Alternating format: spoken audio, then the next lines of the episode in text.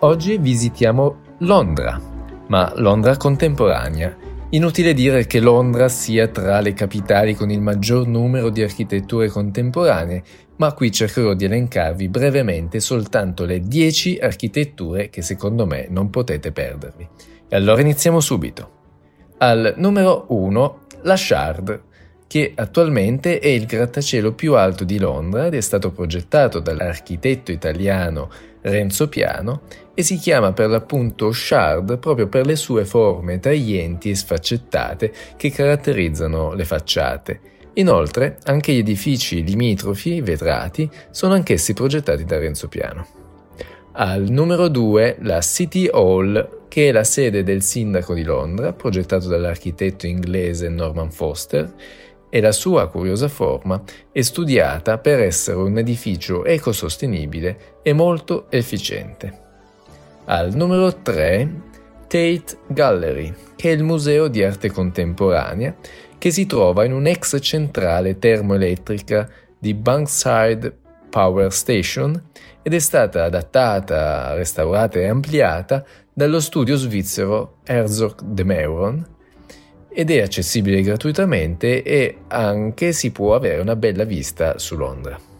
Proprio di fronte alla Tate possiamo attraversare il Tamigi grazie al Millennium Bridge, progettato di nuovo da, da, Norman Foster, che ci porta di fronte a St. Paul, ma da lì si può anche andare verso la City, che è uno dei quartieri finanziari di Londra, per cui caratterizzato da tanti grattacieli con importanti firme dell'architettura contemporanea. Ma al Numero 4. Voglio soffermarmi sul Lloyd's Building, progettato nel 1986 dal britannico Richard Rogers, che è un esempio di architettura high-tech, per cui vengono posti all'esterno i servizi, le scale, gli ascensori e anche gli impianti per avere degli spazi interni liberi. Inoltre, insomma, come una curiosità, proprio di fronte a questo edificio è stato progettato un nuovo grattacielo con delle caratteristiche meno estreme e anche perché è più recente, nel 2013, ma sempre dallo stesso architetto dallo studio di Richard Rogers. Al numero 5 proprio lì vicino, al, nella City, il cetriolo. Ah no, scusate, lo chiamano così, ma il nome ufficiale è 30th Street Mary Hakes. È un grattacielo nuovamente progettato da Norman Foster ed è un edificio anch'esso studiato per avere le forme e quindi un, comunque delle caratteristiche tecniche per essere un'architettura altamente ecosostenibile ed efficiente. Solo un attimo di pubblicità.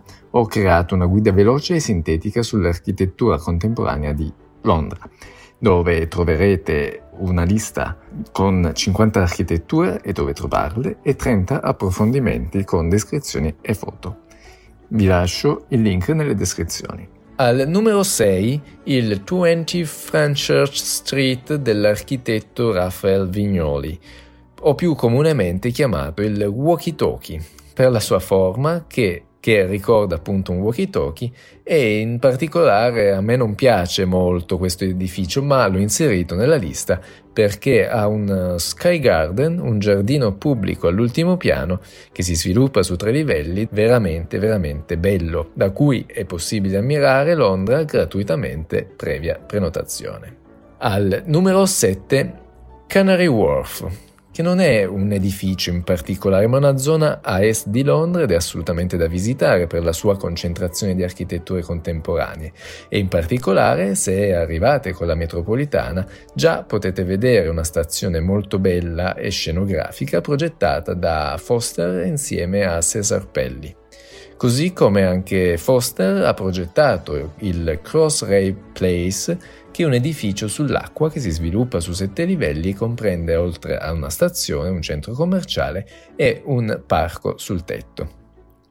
Al numero 8 Coal Drops Yard, che è la trasformazione e recupero di due magazzini di carbone di età vittoriana fatto dallo studio inglese di Thomas Etrick inserisce attività commerciali e crea un luogo di incontro, ma è sicuramente la particolarità del progetto e la curiosa copertura che si flette e si curva fino ad incontrarsi. Al numero 9 Central Sans Gilles, che è un complesso di edifici progettato dall'italiano Renzo Piano insieme a Fletcher Priest Architect e gli edifici sono particolarmente simpatici per le facciate colorate con colori molto sgargianti e allegri. Tra l'altro, da lì vicino si può raggiungere il British Museum, che è un edificio ovviamente dell'Ottocento ma restaurato da Norman Foster con una copertura all'interno molto interessante e spettacolare che meriterebbe anche una visita. Infine, ma non meno importante, al numero 10 l'Aquatic Center dell'architetta irachena naturalizzata britannica Zaha Hadid. È un edificio caratterizzato da forme sinuose e morbide che si ispira alle geometrie fluide dell'acqua in movimento. Infatti all'interno c'è una piscina che è stata realizzata per le Olimpiadi di Londra 2012 e ovviamente ancora utilizzata. E infine un extra, la Battersea Power Station, che è un'ex centrale elettrica sud-ovest di Londra, ma non è solo la riqualificazione della centrale elettrica, ma un grande intervento di riqualificazione urbana molto vasto, iniziato nel 2013, ma con un piano articolato in sette fasi da completare nei prossimi anni e quindi ci saranno vari edifici con destinazione ad uso misto, uffici, residenze, commerci, nuovi boulevard, parchi urbani, luoghi di aggregazione, tutti progettati da prestigiosi studi internazionali come Raphael Vignoli, Frank Gehry, Foster o Big che sta per Jarky Ingalls Group, solo per citarne alcuni. Insomma, per oggi ho finito, è una carrellata velocissima e se vi ho interessato seguitemi che cercherò di approfondire vari progetti o altre città nei prossimi video. Altrimenti trovate tutto su una guida già preparata che vi lascio giù nelle descrizioni. Alla prossima! Ciao!